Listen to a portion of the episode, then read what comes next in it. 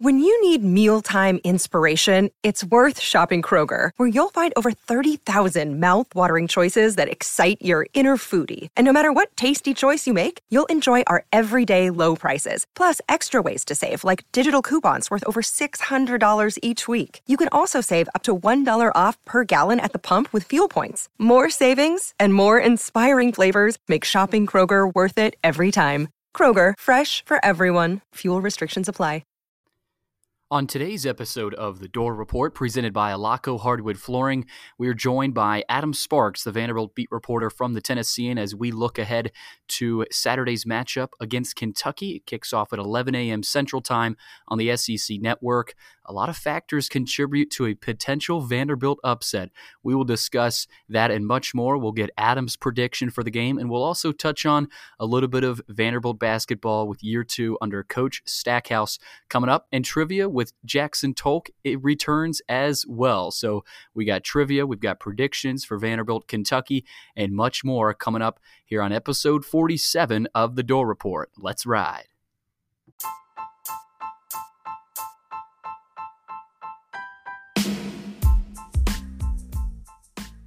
Welcome into another episode of The Dore Report, the premier Vanderbilt podcast in Music City.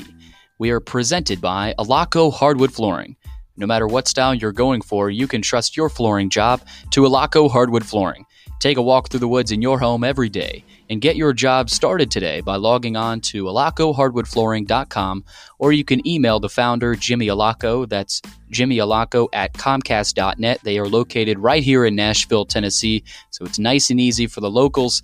You can call 615-356-0303. That's 615-356-0303.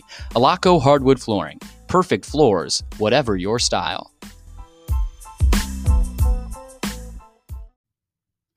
Before we get to the interview with Adam Sparks, the Vanderbilt beat reporter from the Tennessean, it's now time to send it over to Will Byram for a few words on the Recycling Dudes.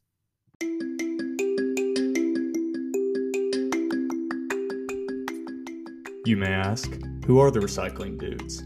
Well, they are brothers, Graydon and Chapman, and their dad, Drew Smith, who is a Metro Nashville firefighter.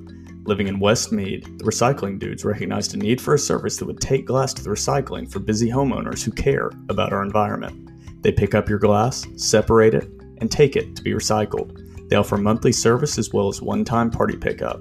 They have a variety of service levels to fit every budget and every need, starting as low as $10 per month. All you have to do is sign up on their website at recyclingdudes.com. Don't look now, but we've got one more segment before the interview with Adam Sparks. Tolk's Trivia has returned. Jackson Tolk leads another trivia session. This is a tough one. Stay tuned, because coming right up is Tolk's Trivia. It's now time for Tolk's Trivia with our guy Jackson Tolk, and he's back after a little bit of a hiatus, maybe a month long, but I'm sure he's been studying hard and working up a hell of a trivia question. So Jackson, fire away, man. All right, awesome. Today's trivia question kind of brings us a little bit back to earlier Vanderbilt history for us in our lives, but also way back. It is a question about how long, well, I guess we'll start off with Vanderbilt's last win versus a top 10 team. First of all, do you guys know who that was against? Is this football? Football, yes. Okay. Last win against a top 10 team. That's definitely not in the 2000s. Actually. Potentially. I can think of quite a few top teams. Georgia comes to mind. Kansas State was close to that area. Top 10, though, I'm not sure. Yeah, wow, that's a tough one. Is that the question? That's the beginning of it. I can go. So our last win versus a top 10 team was the 17-6 upset of number 6 South Carolina in 2007. Oh, yep, I remember that. Well, not really, but. Yeah, we were little, but lots of Vanderbilt fans were around for that, and it was the program's first win over a Steve Spurrier coach team as well, which is a big deal. The old ball coach. Yeah. But it was also, it was a very long drought since our last victory over a top 10 team. Do you have a guess on how many years that drought was? Since 2007. I would say 1982 or 1955 are my two guesses I'm shooting out there. I'm going to say they played in the Hall of Fame Bowl in 1984, correct? I believe 82 was the Gator Bowl and 55 was the Gator Bowl, and 82 they played in the bowl as well. Okay, I'm going to say that was the big drought until I'm going to say 82 also. I think we're both going with 82. Okay, those are not bad guesses. Very educated. So it was a 70-year drought between victories over top 10 teams. So 2007, 70 years.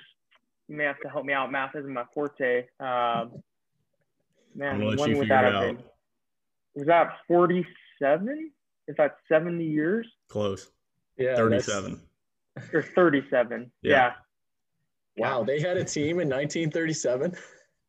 Hey, they're way back. That was the prime years. That's why General Neyland was hired. His one thing when they hired him was to beat Vanderbilt. And boy, did he do a good job. Boy, did he. I mean, my goodness. That if that's your sole job, that's I'm sure he did a good job of getting it done. Wow. So 1980, not 1982, it's 1937 for Will's math skills. So give Will credit for that. We'll give Will that one. He found the year, so we'll give him credit for that. But Jackson, thanks so much for Tolk's trivia. Again, we're looking forward to Kentucky Vandy, but again, you continue stumping us. You're the real MVP so far in this one. Always a pleasure, boys. Thanks, Jackson. You've been listening to Tolk's Trivia. Anchor down. Welcome back into the Dore Report. It is episode 47. It is Thursday, November 12th. Welcome back in. Willie, we're back and better than ever with another episode. I'm down here in Naples. You are up in Nashville. And again, we are looking forward to another football game. We got the Wildcats and the Doors on Saturday. We'll talk with Vanderbilt beat writer Adam Sparks a little bit later in the podcast. He'll join us to give his preview and predictions of Vandy, Kentucky. Will, it's another week, another Vanderbilt football game. Are you shocked that this is actually being played? I am very happy that it's being played. I don't know how I feel about the discussion of Vanderbilt being moved to the primetime CBS game due to cancellations. But come on, that's an opportunity that otherwise they wouldn't have gotten. I think Chris Fowler and Kirk Herbstreit would love calling that one. Yeah, a nice low scoring, slug them out, bunch of running game. So that I'm sure they're just so excited. Oh yeah, a little bit of rain in Lexington wouldn't hurt anyone. But again, we'll look forward to that one. It's a noon Eastern time kick. It'll be 11 in Nashville, noon on the East Coast on SEC Network. I know they were just trying to decide between SEC Network and ESPN, but again, that's actually Florida. Never mind. So Kentucky, this is set for SEC Network. Will, before we get to the breaking news again, for our listeners, do not forget to follow us on Twitter. That's @Dore_report, Instagram, Dore.report. Like us on Facebook, subscribe to our YouTube channel. YouTube channel's starting to gain some steam here with a lot of the videos being posted. So again, go check those out.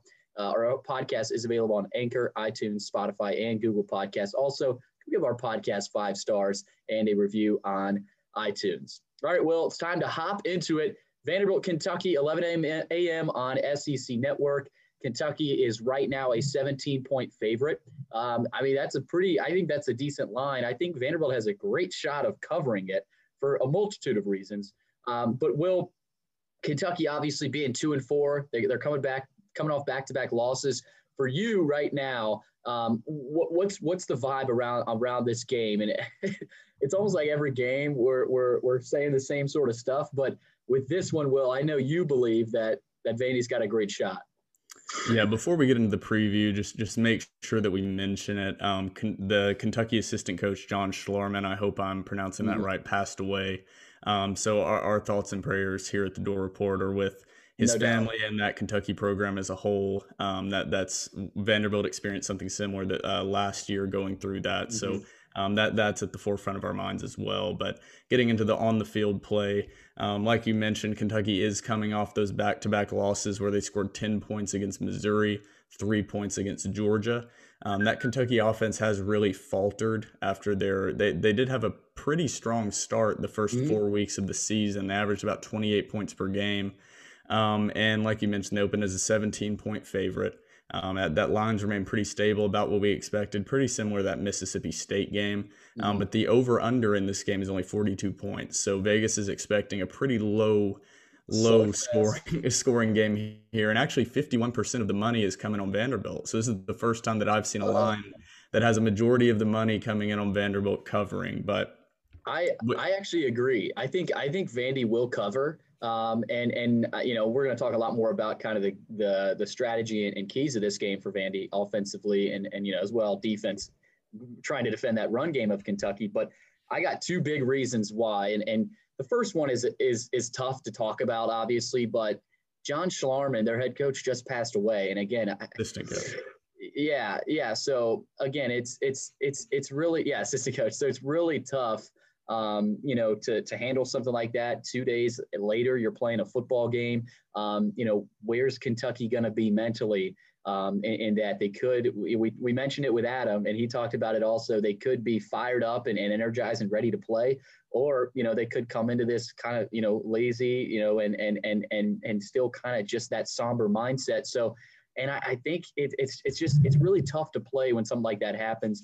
So that's reason number one, tough reason, but nonetheless, it's that's life. Number two, Vanderbilt, the key to this game for them is stopping the run. And if they can stop the run, which again, we like to say it's not hard to do, but with Vanderbilt, it's always hard to do because there's not a ton of beef up front. But if Coach Mason, the defensive game plan is very simple. Load the box, load it, just load it up. And whether you have to send a run blitz almost every time, send a safety, send some pressures, run blitz is going to be huge, but loading the box, making Terry Wilson make big time throws that he really hasn't done a whole lot of this year. You mentioned their back-to-back losses. They really struggled offensively. Missouri, not a great defense. Georgia, they just got demolished by Florida. So again, I think defensively the game plan is simple. So if they could do that, I think they'll cover. And also, where is Kentucky mentally? So that's where I'm at, Will. Yeah, the stop the run thing sounds really great in theory, but you look back to last season's game and Kentucky pretty much ran rampant over the Commodore defense, and they did it to Tennessee as well this year. But for Vanderbilt fans that haven't watched a lot of Kentucky football, to be honest, it's a very boring brand of football. It is about we talked about Mississippi State last week and about how much they threw the ball. But just to make sure to hit that point home, Mississippi State throws the ball as a percentage of their plays the most, number one most of any team in FBS football. Mississippi State throws the ball over 77% of plays, including, of course, sacks they don't count as passes. Mm-hmm. Kentucky is literally on the opposite end of the spectrum. They're 108th in percentage of pass plays. So they throw the ball about 38% of the time on offense. Mm-hmm. To put a little perspective on that, teams that run the triple option and variations of that triple option are always going to be at that bottom of those rankings. And Army, Navy, Air Force, Georgia Southern, they throw the ball anywhere between about 16 and 24% of the time. So Kentucky is just barely above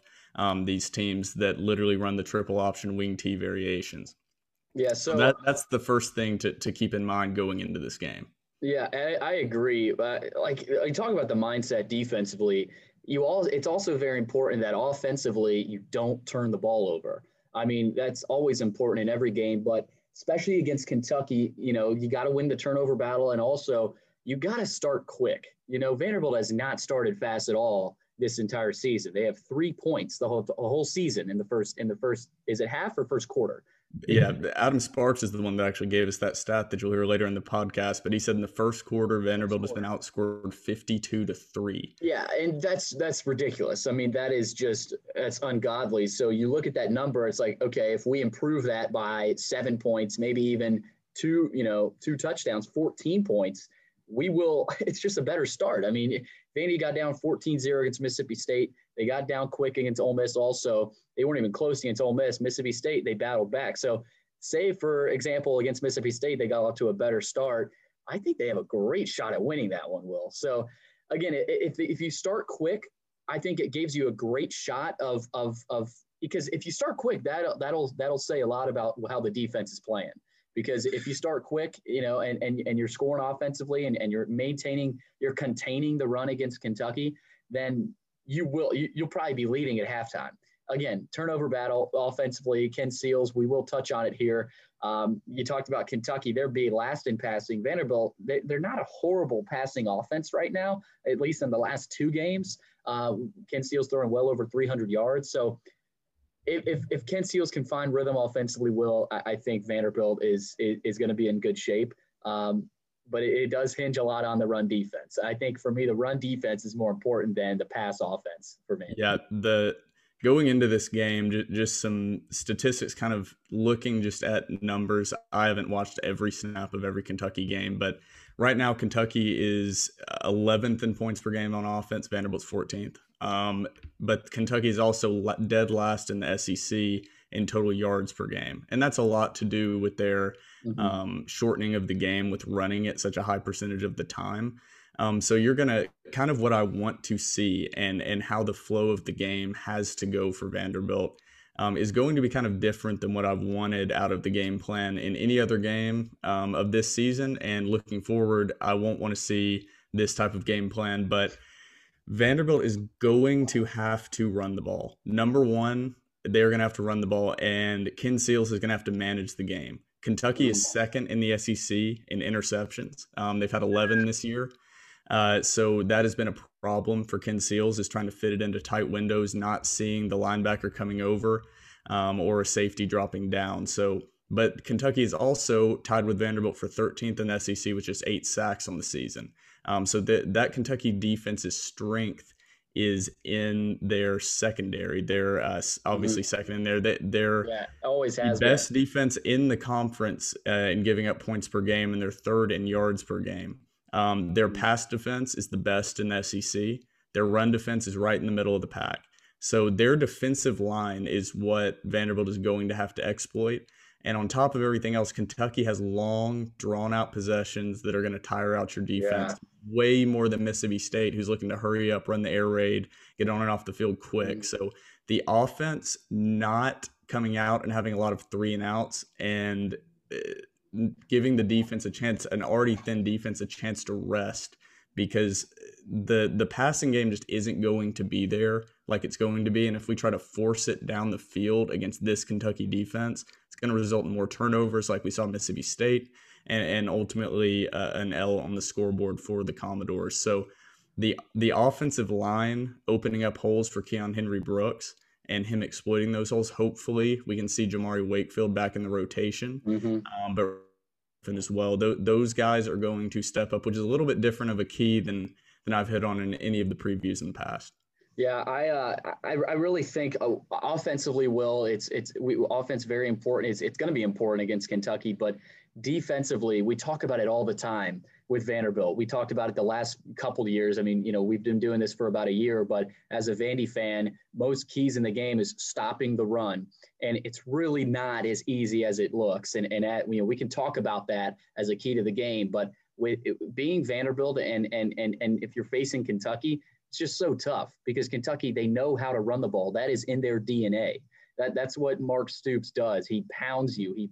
It's like almost the Tennessee Titans. They may start slow, but the fourth quarter, they're going to be stepping on your throat and kissing you goodnight. So if you're Vanderbilt, you got to try something new. And run game, I don't think there's a whole lot you can try. You know, if you can't stop the run, you can't stop the run. There's not a whole lot of other adjustments you can really make.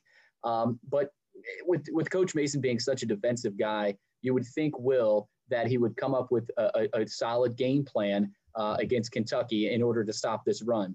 We haven't necessarily seen that this year. And you know, whether that's beef up front, whether that's experience, I don't know. You know, the defense just has not – and let's face it, the depth on this team is just not there. You know, and when you don't have depth, you see one guy to go down, you got to play a freshman. You got to throw a freshman there who's playing in the fire. So, again, Will, I think pretty simply put, defensively, you got to stop the run. Ken Seals, you can't turn the ball over. You know, again, you can't turn the ball over. One interception will probably be fine, but if he throws 2, 3, It's just not going to happen. It's not going to happen. So, again, you talked about it, Will, your keys, Keyon Henry-Brooks, and especially taking care of the ball. We're kind of in agreement there. But let's send it over to predictions now. You know, there's not much more else to say about this. Again, can't wait to talk to Adam Sparks. He gives us his prediction as well. Will, we're going to start it off with you per usual. Vandy, Kentucky, 11 a.m. kick in Lexington. Who you got in this one, Mr. Byram? Adam Sparks gave us the exact opinion that I have of this game, which is this is either going to be Vanderbilt getting their doors blown off or it's going to be a tight game. And we'll know pretty early, in my opinion, if which way that's going to go. But Kentucky, they're, in my opinion, a good matchup for Vanderbilt.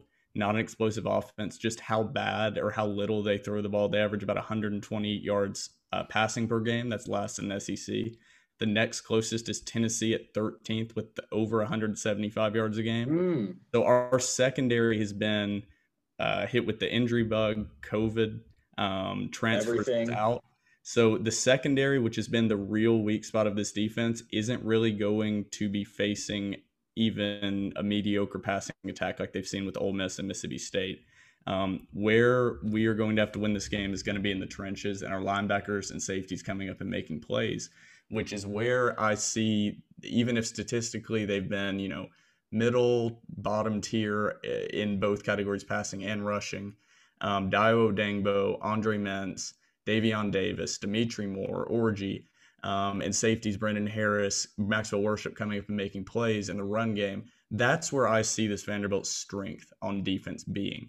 And keep in mind that Kentucky's running game is old school, but it's new school, old school. It's going to be a lot of read option, quarterback power runs, jet sweeps.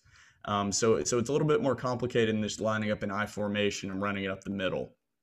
But all that being said, as long as we can not turn the ball over, take care of the ball, not have a bunch of 3-and-outs, I like Vanderbilt's chances in this game, not just to cover, and I can't believe I'm saying this, but to pull off the upset, which I'm not predicting this entire year.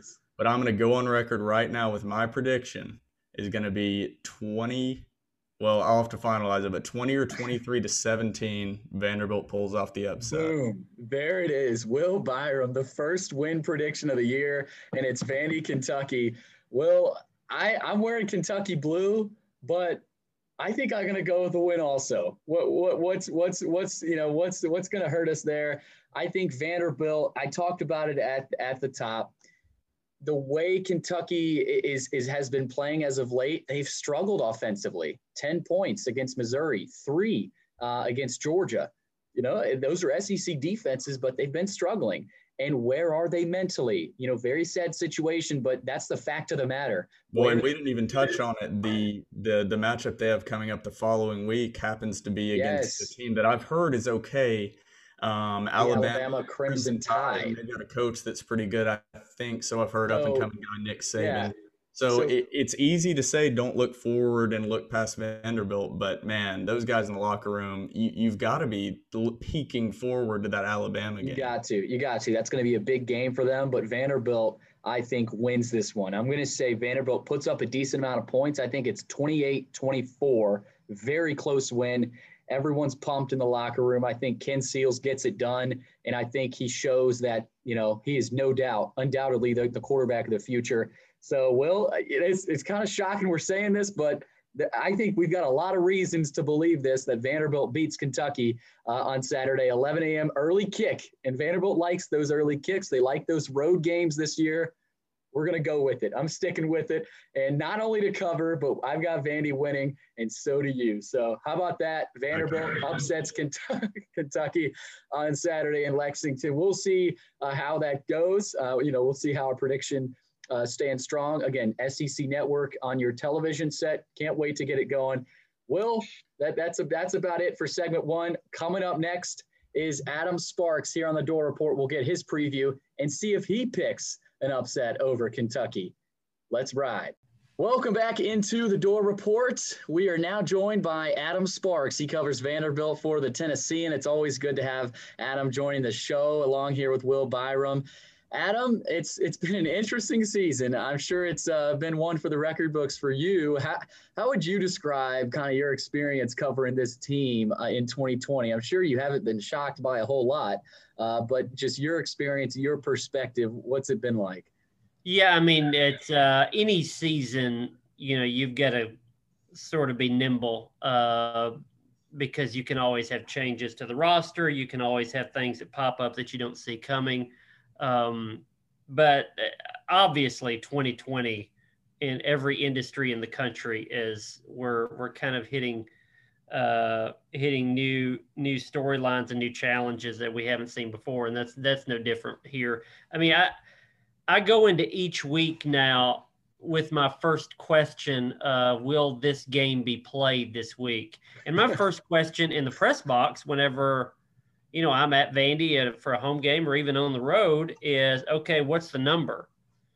How many today? And, you know, last week's game, it was 58. Okay, 58. So then Jamari Wakefield goes down. That's your 57, you know, and then you see if anybody else is hurt. And you're trying to do the math there of, well, if they have somebody test positive and they have 4 contact tracings in the next game, then they're not going to play. You know, you're doing that math each week. And you're kind of asking, you know, in the USA Today Network, we have beat writers all around the SEC, and we have a Kentucky beat writer, and I check in basically every week on a Monday or a Tuesday with the beat writer that covers the opposing team, and I just ask them, hey, what are your numbers like?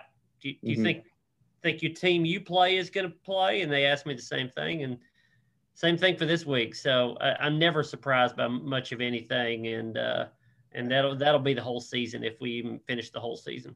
Yeah, no doubt. And we talked about it, you know, before recording the podcast, we got about 3 games around the SEC not even being played, and they're big games, LSU, Alabama not being played. So it'll be interesting to see, you know, the potential of this game, you know, continuing to be played. It is Thursday. So, you know, we will wait and see here the next couple of days. Vanderbilt, Kentucky set to kick off at 11 a.m. in Lexington. Adam, Vandy's lost 15 players from its active roster since spring practice, and that includes 9 possible starters, with D.C. Williams and Frank Coppett both being the most recent departures. Are you surprised that this team has been able to play as many games as they have been? I mean, we talked about, you know, you're at 58, getting closer to 56. What's kind of been, you know, your perspective on this and just kind of the surprise factor? They've been able to play most of these games. Yeah, I mean, I guess there are different levels of surprise there. I'm not surprised that one game was postponed, and had there not been a bye week after that, would have been 2 games postponed because the numbers were worse after even the week after that Missouri game. I'm surprised that I'm surprised they've lost this many guys, especially the transfers. The opt-outs is not shocking. I mean, it's guys have different priorities and everybody makes a decision for themselves. I'm surprised by the number of transfers. And right now, since spring, there's at least 7 transfers that I know of. But with those numbers that low, I'm surprised that parts of the team have played well. Offensive line, I mean, they've lost 4 guys. At least 2 of those would start. Maybe even a 3rd guy would start out of those. And then to have Drew Birchmeier move over from defense to offense, and he's going to miss a 2nd straight game this week.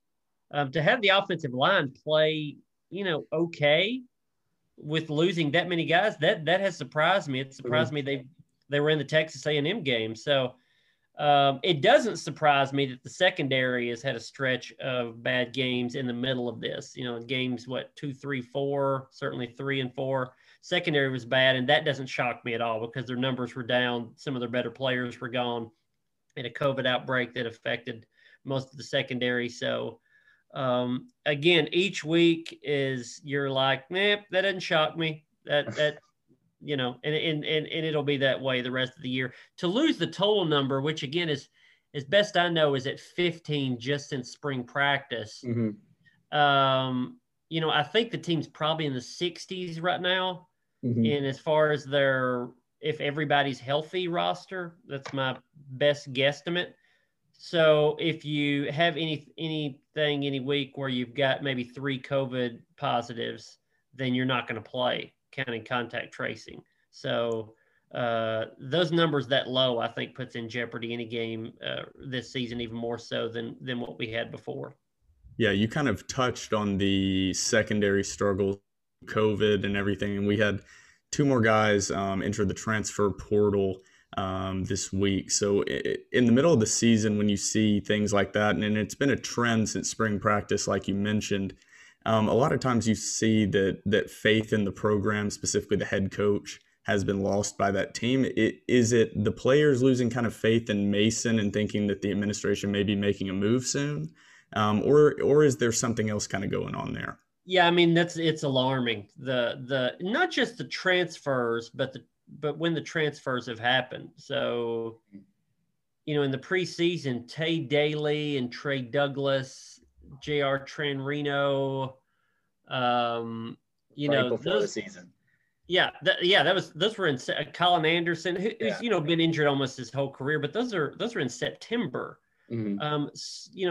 You've got some cases where guys knew that they weren't going to play, go ahead and move on because you're not going to be in school there, or maybe you want to go ahead and start looking around and finish the semester. You know, with Coppett and Williams, and I haven't spoken to Williams. I did trade some DMs with Coppett, and, you know, he's very complimentary of Vandy and his time here, and he's just looking for a new start. He's, I think, had a frustrating time at Vandy, having mm-hmm. multiple injuries and surgeries and being injured and then trying to return, playing through an injury and then being out again. I'm not sure he feels about exactly how that was handled last year and how he would be out of the lineup and back into the lineup. But I guess I'll say all this to say that there's different reasons that different guys leave.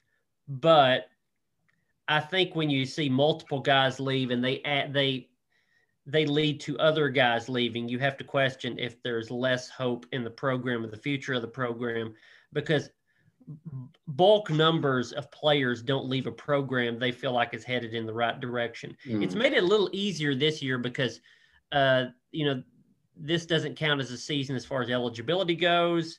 There's more lax rules right now in terms of transfers. You've got at least 1, maybe 2 guys. I think Coppett technically could be a grad transfer. So you've got different things in play there, but to leave in the middle of the season, I just think there's a whole lot of a tone around college football right now that this is kind of a mulligan year. So you can leave before the year, you can leave during the year, you can start a season and then opt out. That's kind of around the country. I mean, when you've got school kids that, are going to school, but then they're virtual, then they're half virtual, and who knows what January will be.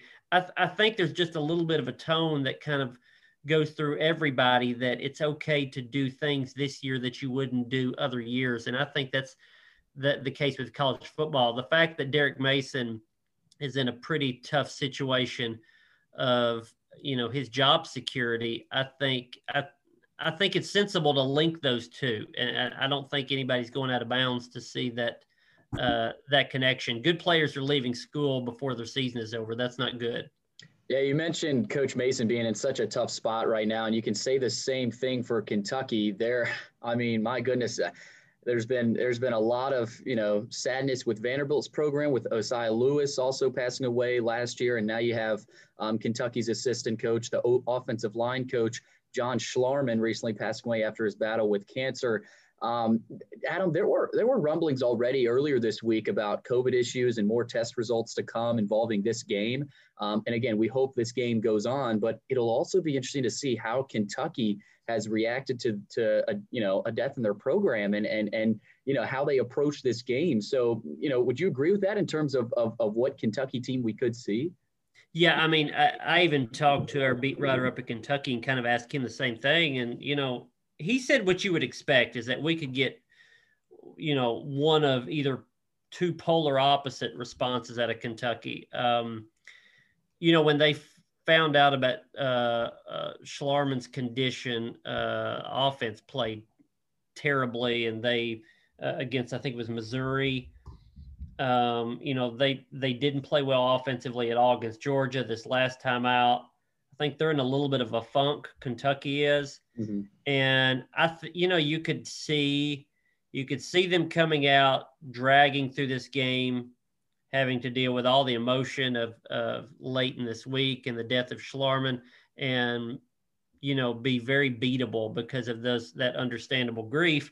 Or you could see a team that comes out and plays their best game, sort of, riding that emotion and that spirit from losing a coach like that. We could really get either one. Mm-hmm. I was telling you guys before we went on the air that I could see Vandy very much being in this game and winning this game if Kentucky is not physical and doesn't play well offensively. And I could see Kentucky coming out with a whole lot of energy because of all those emotions and just run over Vandy. I could honestly see either one, and that's typical 2020. But I think when you add the things that we're talking about with what's going on with Kentucky, either is possible. Yeah, Kentucky has had that off the field things that we just mentioned, but on the field, Kentucky's offense and a lot of that, we were talking about it before, is their style of play. If Commodore fans haven't watched Kentucky this year, it is the complete opposite of the Mississippi State team. Mississippi State under Mike Leach throws the ball a higher percentage than anyone else in the country, and Kentucky is ranked 108th in pass and number of pass plays, percentage of pass plays. So Kentucky's offense and its style of play has really struggled this year, and they're ranked 14 out of 14 in the SEC in total yards per game. So what is going to be kind of the key in that Vanderbilt defense, whether it's one guy or a position group in general, watching for to slow down this Kentucky rushing attack, which is ranked third in the SEC and averaging 176 yards per game? Yeah, I think this is one of the more obvious defensive game plans that Vandy will face. Now, the thing is they faced the same obstacle last year and got run over by Kentucky.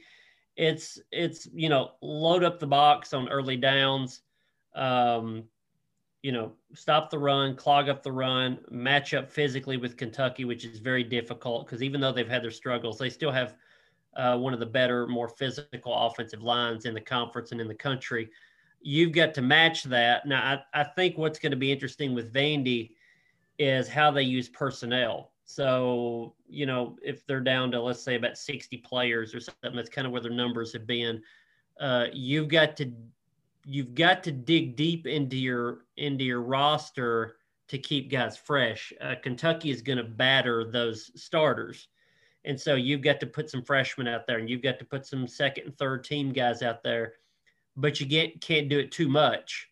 There's got to be really a balance in there of figuring out when is it okay to, if you've got a freshman playing linebacker or D-line, which they've had to use quite a bit, 100% of that freshman versus a 70% of a starter once they're kind of worn down over this game, and trying to gauge where those percentages are. I think that's going to be difficult because it's going to be a physical game. It's going to be a game where guys cannot miss tackles. It's going to be a game where I think Kentucky probably looks across the ball and doesn't see Georgia. They don't see a team where, hey, this is going to be difficult, but we've just got to try to match up. I think they're going to look over across the line and see Vanderbilt and say, this is a game where we can bulldoze this defense and play exactly the style of play that we want to do. If Vandy can match up with that, if their younger players can give them enough snaps and at the right time, if they can tackle well, then you can get Kentucky into, third and 5, third and 7. And if you do that, then, then your next layer of decisions has to be how you're going to use your pass rush and your secondary. 2 weeks ago against Ole Miss, and I know Ole Miss, Mississippi State, Kentucky are vastly different offenses, but 2 weeks ago against Ole Miss, Vandy brought the rush more, went to man coverage. Derek Mason admitted after the game that was a mistake. Against Mississippi State, they did what a lot of teams do, which is go to zone. But then at halftime, they came out and brought more of a rush in the second half, and that tended to work. They've got to figure out what they're going to do against Kentucky if they can get them into third and longs, and they've got to execute it because Kentucky would just love to grind this out, hold the ball, shorten the game. Vandy's okay with that too, but I think Vandy's going to have to score and be aggressive in this game to sort of force the issue with Kentucky. And I do think Vandy has shown some offense recently where they can do that. The problem is they've been outscored 52-3 in the first quarter. Vandy made a field goal on their opening drive of the season, and they have not scored in the first quarter since then. They played catch-up the entire season. So Vandy comes out, gets a good drive. They're up 7-0, then they're up 10-3, something like that. You get a whole lot different game. The problem is that just hasn't happened. Mm-hmm. Yeah, I agree with you, Adam. And in terms of, you know, Kentucky, if they will likely do what they want to do in this game. And if it doesn't work, Vandy will have a chance. If they can't run the ball, this will be a tight game. I want to move now. You talked about offense a little bit, Adam. You know, they struggle in the first half. And if, again, the fast start is going to be on the shoulders of Ken Seals likely. And Will and I talked about last game against Mississippi State. We hate saying it, but the game, a lot of the blame will be placed on Ken Seals in most of these games. 3 interceptions against Mississippi State. He has 8 interceptions on the year, but he's thrown for 1,066 yards, 6 touchdowns. Last 2 games, 319 against Ole Miss, 336 against Mississippi State. How would you grade the freshman's performance so far, from an objective, point of view in terms of, covering this team?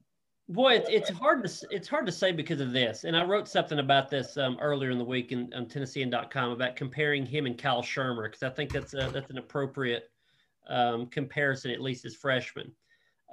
It's the tone of the game and what Ken Seals is asked to do. And that's sort of a moving target, and he's got to keep up with that, and the coaches have to communicate that with him. And here's kind of how I'll put this. Ken Seals has thrown for twice the amount of yards in 5 games as Kyle Shurmur did as a freshman in his 5 games, his 5 starts, 500 yards to 1,000 yards. That's about what it is.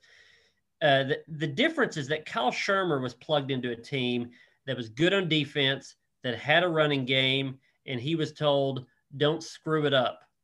Don't throw picks. Don't take risks. Don't throw it downfield. Hand the ball to Ralph Webb.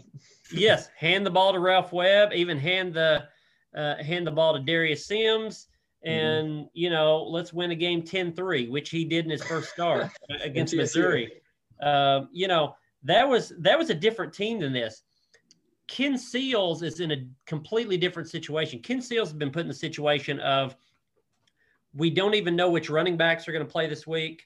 Don't count on a running game. Your offensive line is decimated. You got a couple receivers, but even that's kind of iffy outside of Cam Johnson. And our defense is probably going to give up a whole lot of points. So Ken Seals, you better throw for 300 plus. You better throw for 2 or 3 touchdowns, and we're probably still not going to be in the game. And you are our best weapon. That's what Ken Seals is essentially. I don't think he's told that, but he understands that. That's the way it's been for, the better part of 4 games, 4.5 games. And then suddenly Mississippi State, it's, hey, we need you to just, control the clock, control the ball, don't turn it over. We can win a close game. Keyon Henry-Brooks is running the ball. Defense is playing well. We need you to suddenly shift gears and be Kyle Shurmur and be game manager and just don't screw it up. And that's hard for a freshman to do.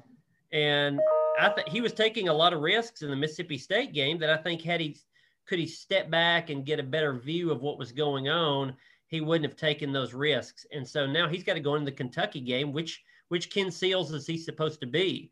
Is he supposed to be the guy that's going to have to, be their best weapon and throw the ball downfield, or is he going to have to be a guy that just sort of controls things and tries to win a game 21-17? That's something that he's going to have to monitor, and that's going to have to be something that's going to be communicated to him. And I don't really know which game he's going to be into. So far, I give him, for what I thought he was going to be in the preseason, I mean, I'd give him about a B-. He's thrown for a lot of yards. That's exactly what I was going to say. I mean, if we listed the 11 guys on offense, 1 to 11 – who's been better than Ken Seals on offense? Again, these are all pretty low grades because Vandy has not been good anywhere. But potentially Keyon Henry-Brooks. But, I mean, that's Ken just Seals, one performance. Yeah, being the quarterback, Ken Seals definitely most valuable. Yeah, Keyon Henry-Brooks the last 2 games has had something like, 400 and something all-purpose yards in the last 2 games. Yeah. He missed the first, 3 games? So, you know, he had an incomplete for the first quarter of the season, and Keon's had an A- since then. Yeah. Ken Seals has been the guy under the gun the entire time. Again, I wouldn't give him super high grades, but relative to the rest of the offense, you know, Cam Johnson, Ben Bresnahan, Keyon Brooks, Ken Seals, and you've got to throw at least one offensive lineman in there, and that's kind of who's played okay on offense. I'd say Seals gets pretty good grades compared to a lot of other guys. Of all the problems that Vanderbilt has this year and in future years, I don't think quarterback's it. It's far, far, far down the list. Mm-hmm. Yeah, and we've seen the emergence of Chris Pierce as well in the past couple of games, getting a lot more targets. But kind of moving on to that Kentucky game, their pass defense has been really opportunistic. I believe they have 11 interceptions, second in SEC in that. But their pass rush hasn't been that great. I think they've only got 8 sacks and tied with Vanderbilt down there at the bottom.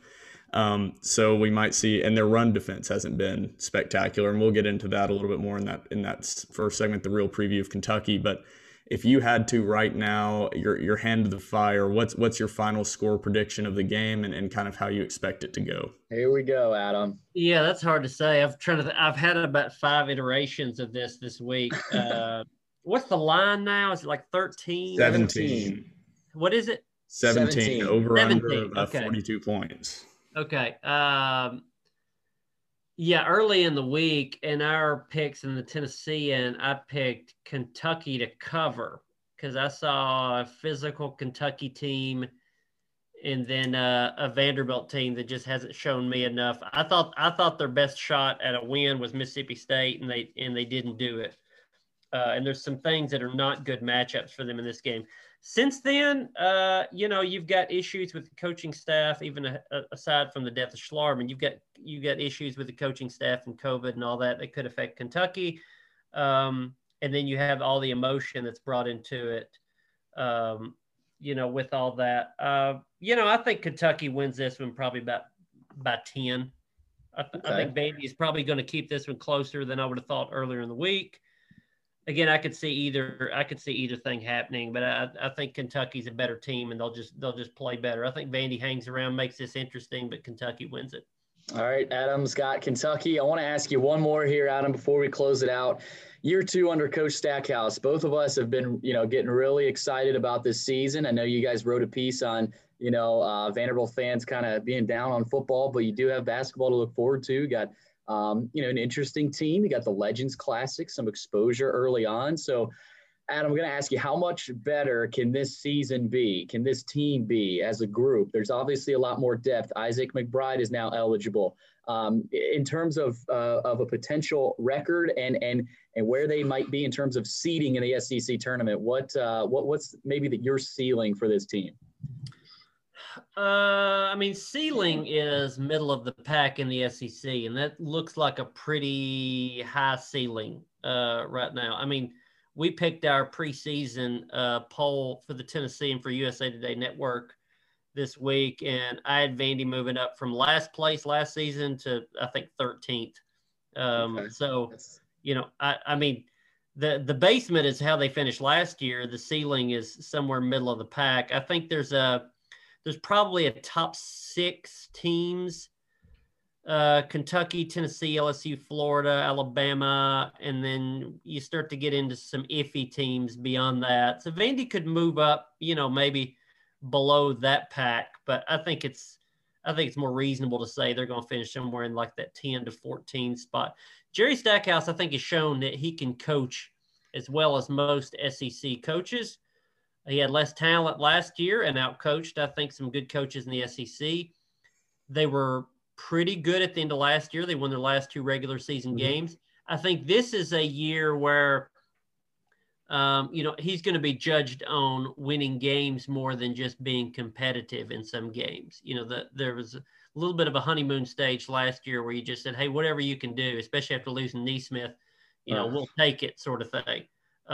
This year, I think, comes down to really, I'd probably put it on 3 guys. If DJ Harvey, the Notre Dame transfer, is a good quality, consistent player, starter or not, if he's a guy that's giving you double figures and he's a good player, that's one. If Quentin Malora Brown is a good defensive presence in the middle, I don't think you have to have him scoring double figures, but he's got to be a good – this could be a pretty decent defensive team. If he is a good presence in the middle defensively. And number three, if Dylan DeSue takes a step from, you know, sort of a flash of a freshman where you kind of get good games and not so good games from him in his freshman year, if he goes from that to an all-SEC caliber player, which I think is definitely in his future, whether this year or future years, if you have those three things, Harvey, DeSue, Malora Brown, if those turn out well, this is a team that can get to the middle of the pack. If one or two or maybe even three of those don't work out, then you're going to see a team that was similar to last year, but they're going to be competitive in some games, but they're going to lose a whole lot more than they're going to win in the conference. And non-conference play is going to be pretty key. However many games you get out of this, those freshmen have to show they have something too. Boy, is it a tough conference. I mean, this is probably one of the toughest years, you know, for Vanderbilt basketball in terms of Stackhouse in year two. You can look at the toughness of the conference. That's what you look at. So, again, it's going to be interesting. We're waiting for basketball season. It's right around the corner. We're, what, 2-3 weeks away from the season getting going. So, again, we're getting ready. Adam Sparks covers the Tennessean. Adam, thanks so much. Good luck with the coverage this weekend. And, again, we're looking forward to basketball season. I know you probably are too. Oh, I sure am, guys. Thanks for having me on. Thank you, Adam.